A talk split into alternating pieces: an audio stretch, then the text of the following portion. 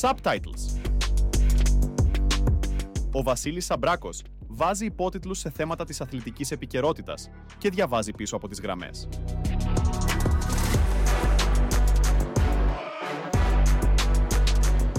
Προσοχή!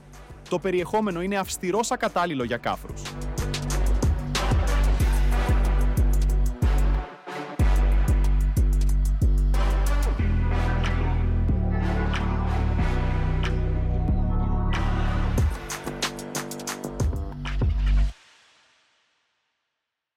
Ξεκινήσω με το σοκαριστικό ντέρμπι της ε, Τούμπας.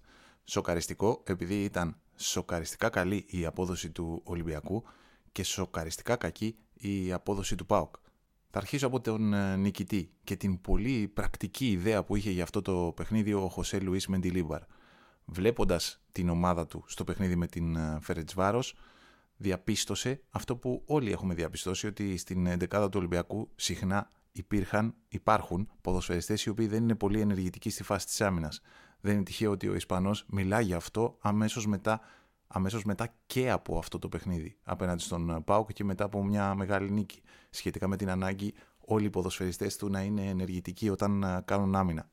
Η ιδέα του λοιπόν, επειδή θέλει να πάρει το επιθετικό μέρος του παιχνιδιού από τον Φορτούνη και τον Ποντένσε, είναι να τους στηρίξει στη φάση της ε, άμυνας χρησιμοποιώντας τρεις κεντρικούς μέσους που είναι πολύ ικανοί, που πολύ ισορροπημένοι, δηλαδή έχουν το ίδιο καλή απόδοση και γι' αυτό και το ίδιο μεγάλη συνεισφορά και στη φάση της επίθεσης και στη φάση της άμυνας.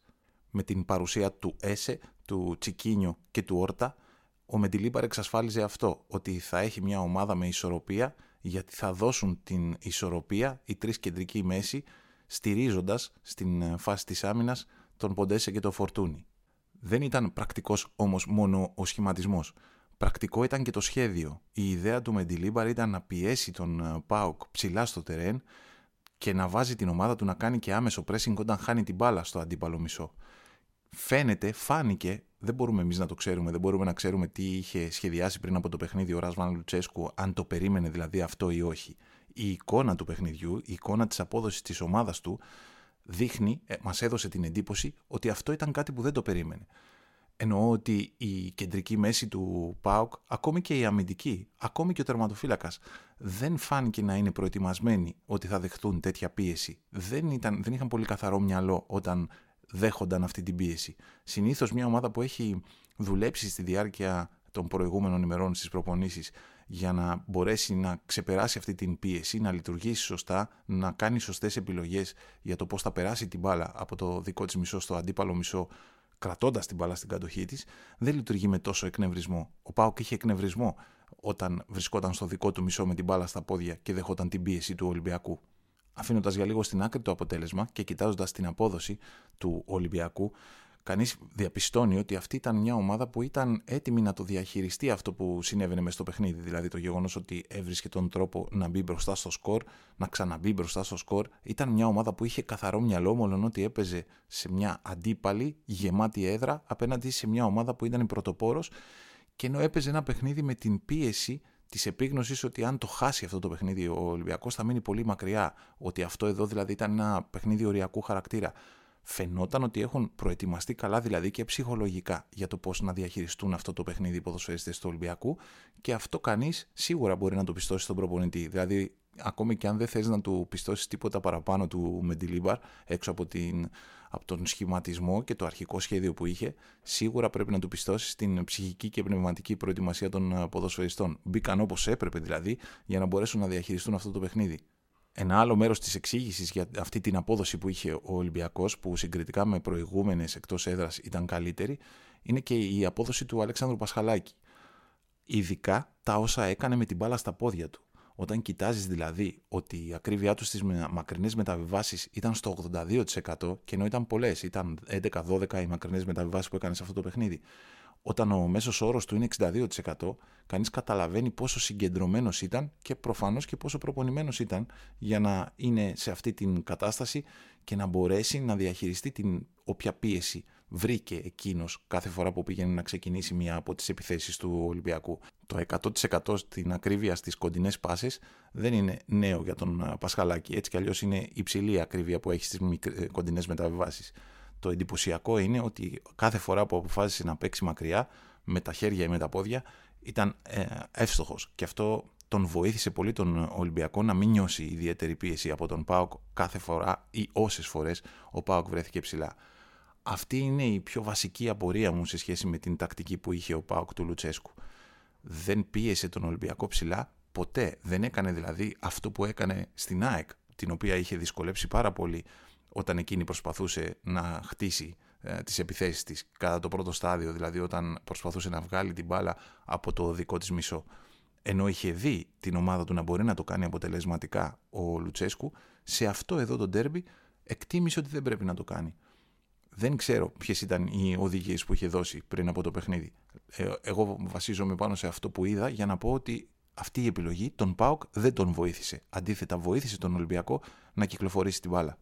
Η δεύτερη επιλογή του Λουτσέσκου που μου φάνηκε ανεξήγητη και πάλι θα πω με βάση το τι είδα στο γήπεδο, γιατί δεν ξέρω τι εντολές είχε δώσει, ήταν η επιλογή του Πάουκ να μην ποντάρει πολύ, στην, να μην επενδύσει πολλές επιθέσεις στις ε, πτέρυγες. Και ενώ ήξερε ότι απέναντι βρίσκονται δύο ποδοσφαιριστές, στη μία και την άλλη πλευρά, ο Φορτούνης και ο Ποντένσε, που είναι αδύναμοι στη φάση της άμυνας. Παρόλα αυτά, εκτίμησε ότι δεν είχε νόημα να επενδύσει μεγάλο μέρος των επιθέσεων στην, ε, στην επιθετική του ανάπτυξη από τις ε, πτέρυγες. Και εγώ λέω ότι το, η εικόνα που είχε ο Πάουκ δεν τον δικαίωσε. Όταν πάμε να κοιτάξουμε το αποτέλεσμα θα δούμε ότι για τον Ολυμπιακό είναι υπερβατικό δεδομένου ότι είχε 70% ευστοχία στις εκτελέσεις δηλαδή 7 στις 10 έβρισκαν εστία ενώ ο μέσος όρος του στη, στο τελευταίο ημερολογιακό έτος είναι 38% ενώ αντίθετα ο ΠΑΟΚ ήταν πολύ μακριά από το μέσο όρο των επιδόσεών του, δηλαδή είχε 26% ακρίβεια στις εκτελέσεις, ενώ ο μέσος όρος του είναι 41,7% 41, στο ημερολογιακό έτος που τρέχει. Κοντά σε αυτό, βέβαια, πρέπει κανείς να πει ότι ο Ολυμπιακός δημιούργησε και πιο ποιοτικές ευκαιρίες. Δηλαδή, με όρους 6 goals, ο Ολυμπιακός, μόνο ότι έκανε λιγότερες τελικές προσπάθειες, έκανε 10, ενώ ο Πάουκ έκανε 15, εκτέλεσε από θέσεις και καταστάσεις όπου τα 6 goals του ήταν 2,55. Δηλαδή, αναλογούσε στην ποιότητα των ευκαιριών του να πετύχει περίπου 3 γκολ. Ενώ ο Πάουκ που είχε περισσότερες τελικές, 15 τελικές προσπάθειες, ε, η ποιότητά τους ήταν για κάτω από τα δύο γκολ. 1,27 τα 6 goals του. Άρα δεν είναι μόνο ότι ο Ολυμπιακός ήταν πιο εύστοχος, ήταν και ότι εκτέλεσε από καλύτερα σημεία συγκριτικά με τον ε, Πάοκ. Έφτιαξε καλύτερες ευκαιρίες, παρότι ήταν λιγότερες οι δικέ του ευκαιρίες. Όταν κοιτάζεις τις φάσεις των γκολ, μένεις εμβρόντιτος με το πόσο απροετοίμαστος ήταν ο Πάοκ στην άμυνά του στις ε, στατικές φάσεις, στις εκτελέσεις των φάουλ από τον Ολυμπιακό. Στο πρώτο γκολ αφήνει τον Ποντένσε ελεύθερο γιατί δεν υπάρχει τρίτος παίκτης έξω από την ε, μεγάλη περιοχή για να κλείσει τον χώρο μπροστά από τον ε, Ποντένσε και να τον εμποδίσει να περάσει αυτή την κάθετη πάσα προς τον Τσικίνιο και στο δεύτερο γκολ του αφήνει όλο αυτό το χώρο για να πάει και να εκτελέσει. Με πολλούς ποδοσφαιριστές, όπως είπε και ο Λουτσέσκο αμέσως μετά τη λήξη του ντέρμπι, να έχουν πλάτη στην μπάλα σε μια στατική φάση όλο αυτό δείχνει ότι ο Πάουκ δεν ένιωθε καλά ψυχολογικά, δεν ήταν συγκεντρωμένος στο παιχνίδι και δεν είναι πολύ εύκολο να εξηγήσεις το γιατί του συνέβη αυτό. Διότι αυτό ήταν ένα παιχνίδι που ερχόταν σε ένα σερί μεγάλων αγώνων. Άρα δεν μπορείς να πεις ότι η ομάδα του ήταν απροετοίμαστη. Στο ψυχολογικό κομμάτι μπορεί κανείς να ψάξει την εξήγηση για αυτό που συνέβη. Πιθανόν δηλαδή η ήττα από τον Παναθηναϊκό στο κύπελο να χάλασε το μυαλό και να τους επηρεάσει και τόσο ψυχολογικά τους ποδοσφαιριστές που να δυσκολευτούν να συγκεντρωθούν σε αυτό το παιχνίδι. Δεν μπορώ να το ξέρω, κανείς δεν μπορεί να το ξέρει αυτό από μακριά. Αυτό που βλέπεις μέσα στο γήπεδο είναι μια ομάδα που δεν είχε το μυαλό της στις κρίσιμες στιγμές του παιχνιδιού. Παρόμοια εξήγηση κανείς μπορεί να δώσει και για τη φάση της επίτευξης του τρίτου γκολ του Ολυμπιακού, για όποια σημασία έχει, γιατί θεωρητικά εκεί τελειώνει και το παιχνίδι. Είναι μια επίθεση που κάνουν τέσσερις επιτιθέμενοι του Ολυμπιακού απέναντι σε έξι αμυνόμενους του ΠΑΟΚ. Και παρόλα αυτά καταφέρνουν οι τέσσερις που μειονεκτούν αριθμητικά να ολοκληρώσουν μια επίθεση με γκολ. Συνοψίζοντας, θα πω ότι αυτό είναι ένα μάτσο που έδωσε πάρα πολλά στον Χωσέ Λουίς Μεντιλίμπαρ την πίστη στο σχέδιό του και την εμπιστοσύνη στο σχέδιό του και σίγουρα όλο αυτό θα παρασύρει και τους ποδοσφαιριστές προκειμένου αυτοί να εκτελούν ακόμη πιο πιστά τις δικές του οδηγίες και κυρίως, γιατί αυτό είναι που ζητά ο Μεντιλίμπαρ από τις πρώτες προπονήσεις, να είναι ενεργητικοί όλοι στην φάση της άμυνας. Αυτό ήταν ένα δείγμα σχετικά με το πώς γίνεται μια ομάδα να σου λουποθεί αν ο, ο προπονητής έχει καθαρό μυαλό και φτιάξει ένα πρακτικό σχέδιο. Όμως αυτό το μάτς πέρα από όλα τα άλλα υπογραμμίζει ότι οι ποδοσφαιριστές που επέλεξε ο προηγούμενος προπονητής, ο Κάρλος Καρβαλιάλ, είναι ποδοσφαιριστές που μπορούσαν να βοηθήσουν τον Ολυμπιακό.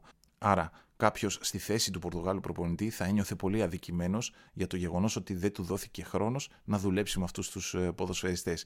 Και αυτές τις επιλογές τώρα τις καρπώνεται ο επόμενος. Αυτό το ματ είναι ζημιά για τον ε, Ρασβάν Λουτσέσκου, γιατί μας έδειξε ότι σε ένα πολύ κρίσιμο παιχνίδι παρουσίασε την ομάδα του απροετοίμαστη και στο τακτικό κομμάτι, αλλά και στο ψυχικό και το πνευματικό. Και δεν είναι πολύ απλό να το εξηγήσεις. Φυσικά, με μια νίκη και πρόκριση ε, στο επόμενο παιχνίδι επί του Παναθηναϊκού μπορεί να το γυρίσει.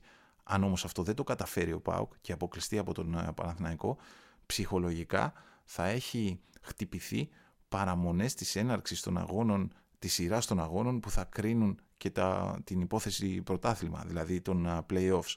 Έχει αγώνες για να φτιάξει το κέφι του μέχρι εκεί ο ΠΑΟΚ, αλλά αυτό εδώ είναι ένα σημείο καμπής για την ομάδα του και από το πώς θα το διαχειριστεί ο ίδιος πνευματικά και ψυχολογικά θα κρυθεί σε μεγάλο βαθμό το πώς θα ολοκληρώσει τη φετινή του προσπάθεια στο πρωτάθλημα ο ΠΑΟΚ. Αφήνω τον ε, ΠΑΟΚ και τον ε, Ολυμπιακό και πηγαίνω στην ΑΕΚ, η οποία στην πρώτη της συνάντηση με τον κόσμο της, στη Νέα Φιλαδέλφια τώρα που άνοιξαν και πάλι τα γήπεδα, όχι τυχαία στο δικό μου μυαλό, ανέβασε πολύ ψηλά το τέμπο στο παιχνίδι της, έπαιξε πολύ γρήγορο ποδόσφαιρο, ναι, έπαιξε μεγάλο ρόλο το γεγονός ότι η Κυφσιά έμεινε από νωρίς με λιγότερο παίκτη, αλλά η ΑΕΚ είχε αρχίσει να διαβάζει τον αντίπαλό της και να βρίσκει τις λύσεις για να φτιάξει επιθέσεις από το πρώτο κιόλας λεπτό. Δηλαδή ήταν μια ομάδα που μπήκε με το γκάζι πατημένο και ήξερε πώς να αξιοποιήσει το αριθμητικό πλεονέκτημα. Δηλαδή οι ποδοσφαιριστές της ήταν πολύ κινητικοί, παρέσυραν τους αντίπαλους με συνέπεια να μεγαλώνουν τις αποστάσεις ανάμεσα στους ποδοσφαιριστές της Κυφυσιάς και ανάμεσα στις γραμμές και έτσι να βρίσκουν χώρους για να κυκλοφορούν την μπάλα με μεγάλη ταχύτητα, σε πολύ υψηλό τέμπο, με μία επαφή και να φτιάχνουν τη μία ευκαιρία πίσω από την άλλη στο πρώτο ημίχρονο. Η άκρη του πρώτου ημίχρονου ίσως ήταν η πιο θεαματική του τελευταίου καιρού και σίγουρα ήταν συνεπής στην δυναμική που έχει δημιουργήσει στη διάρκεια του τελευταίου μήνα. Στο δικό μου μυαλό, από τη ρεβάνς του κυπέλου με τον Άρη στο Κλεάνθης Βικελίδης και μετά, η ΑΕΚ διαρκώς παίζει με τον γκάζι πατημένο και βελτιώνει την ποιότητα της ε, επιθετικής απόδοσής της με συνέπεια να δημιουργεί και πολλές ευκαιρίες να πετυχαίνει και γκολ. Είναι σημαντικό για τον προπονητή ότι κλείνει έναν μήνα με την ομάδα του σε φόρμα και σε πολλά, αρκετά μάλλον, αποφασιστικά παιχνίδια. Το έχει κάνει αυτό η ΑΕΚ, άρα είναι ένας λόγος για να νιώθει καλά ο προπονητής, να νιώθει μια εμπιστοσύνη ότι η ομάδα του έχει βρει τη φόρμα της τώρα που ξεκουράζεται. Πρόβλημα για εκείνον είναι ότι έχει χάσει κεντρικούς αμυντικούς και αυτό είναι ένα ζήτημα που θα πρέπει να διαχειριστεί. Κατά τα άλλα θα πω ότι η βελτίωση στο επιθετικό παιχνίδι είναι σχετική και με το φορμάρισμα του Μιγιάτ Κατσίνοβιτς, ενός ποδοσφαιριστή που έκανε αρκετά μέτρια παιχνίδια μέχρι να βρει τον εαυτό του και αυτό ήταν ένα μέρος της εξήγησης για το γεγονός ότι η ΑΕΚ δεν είχε την ίδια ποιότητα στην επιθετική της ανάπτυξη συγκριτικά με την ε, περσινή σεζόν αλλά το μεγάλο όφελος που έχει η ΑΕΚ από τα τελευταία της παιχνίδια είναι ο Σταύρος Πίλιος. Η απόδοσή του, η βελτίωσή του και το γεγονός ότι ο κόσμος, οι οπαδοί της ΑΕΚ, όχι απλώς τον αποδέχτηκαν, αλλά τον τραγούδισαν κιόλας προκειμένου να τον ενθαρρύνουν και να του τονώσουν την αυτοπεποίθηση. Είναι ένα παιδί που διαρκώς βελτιώνεται στα κομμάτια που είχε δείξει αδυναμία στα πρώτα του παιχνίδια και ειδικά στις ε, φυσικές επαφές, στο φυσικό παιχνίδι, στη δύναμη που βάζει στις μονομαχίες σώμα με σώμα, στις τοποθετήσεις που παίρνει, είναι ένα παιδί που καταλαβαίνεις ότι βελτιώνεται από την πρώτη μέρα που έπαιξε μέχρι τώρα και αυτό το διάστημα είναι μικρό. Άρα είναι ένας παίκτης που φαίνεται ότι τα αφομοιώνει όσα του μεταδίδει ο προπονητής, όσα του μεταδίδουν ο προπονητής και οι συνεργάτες του και βελτιώνει την απόδοσή του. Και ολοκληρώνω με τον Παναθηναϊκό. Πάντοτε διαχωρίζω τη συζήτηση σχετικά με το αποτέλεσμα από τη συζήτηση σχετικά με την απόδοση. Όταν κοιτάζεις το αποτέλεσμα, αυτό ήταν ένα παιχνίδι για να πετύχει ο Παναθηναϊκός περισσότερα από 2 γκολ, τα 6 γκολ του ήταν 2,13 και για την Λαμία το δικό της επιθετικό παιχνίδι ήταν για να πετύχει μισό γκολ, δηλαδή τα 6 γκολ της ήταν 0,46. Παρ' όλα αυτά, επειδή με τέσσερις τελικές προσπάθειες η Λαμία πέτυχε 2 γκολ, αυτό το παιχνίδι έληξε ισόπαλο.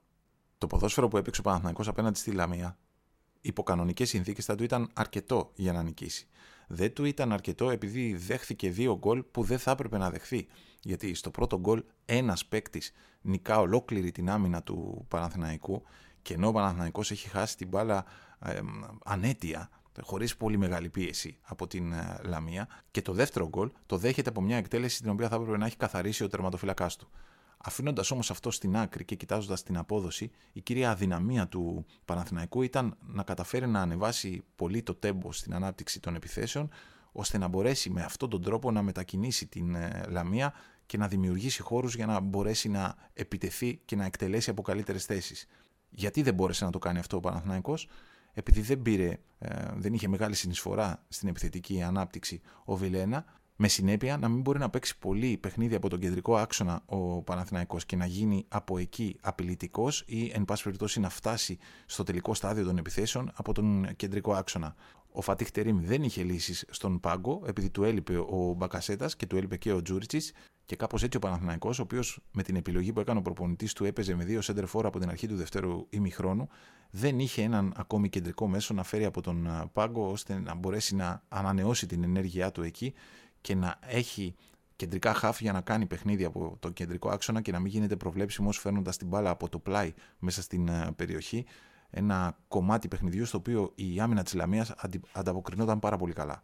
Του κάνει ζημιά αυτό το αποτέλεσμα του Παναθηναϊκού. Στην πραγματικότητα, αν προκριθεί επί του ΠΑΟΚ στο κύπελο, μπορεί κανείς να πει ότι στην οικονομία των επόμενων αγωνιστικών και των playoffs θα τους βρει αυτούς τους βαθμούς ο Παναθηναϊκός. Αν όμως αποκλειστεί από τον ΠΑΟΚ από το κύπελο, τότε ναι, αυτός ο συνδυασμός των αποτελεσμάτων μπορεί να του κάνει ζημιά και να τον κάνει να αμφιβάλλει σε σχέση με το αν είναι έτοιμος για να ολοκληρώσει καλά τη σεζόν. Αυτό που συνέβη στον Παναθηναϊκό είναι φυσιολογικό αν κανείς σκεφτεί την ηλικία του Παναθηναϊκού, δηλαδή ότι δουλεύει με αυτόν τον προπονητή από την επόμενη μέρα των Χριστουγέννων και είναι πολύ μικρό το διάστημα.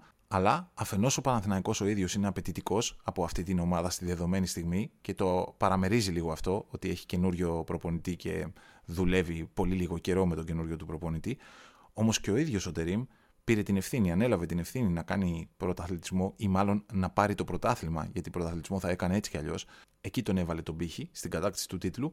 Άρα την συντήρησε, την στήριξε, την δικαιολόγησε όλη αυτή την απέτηση που έχει ο Παναθηναϊκός από την σημερινή ομάδα του να κατακτήσει το πρωτάθλημα.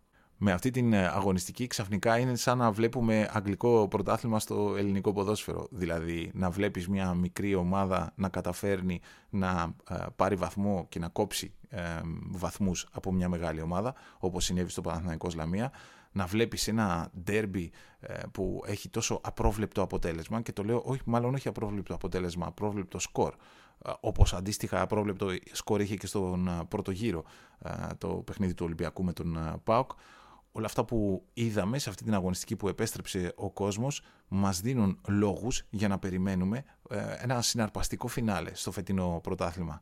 Μακάρι να το δούμε με διαιτησίες καθαρές και κυρίως να το δούμε χωρίς βία στα γήπεδα. Μέχρι την επόμενη φορά, να είστε καλά.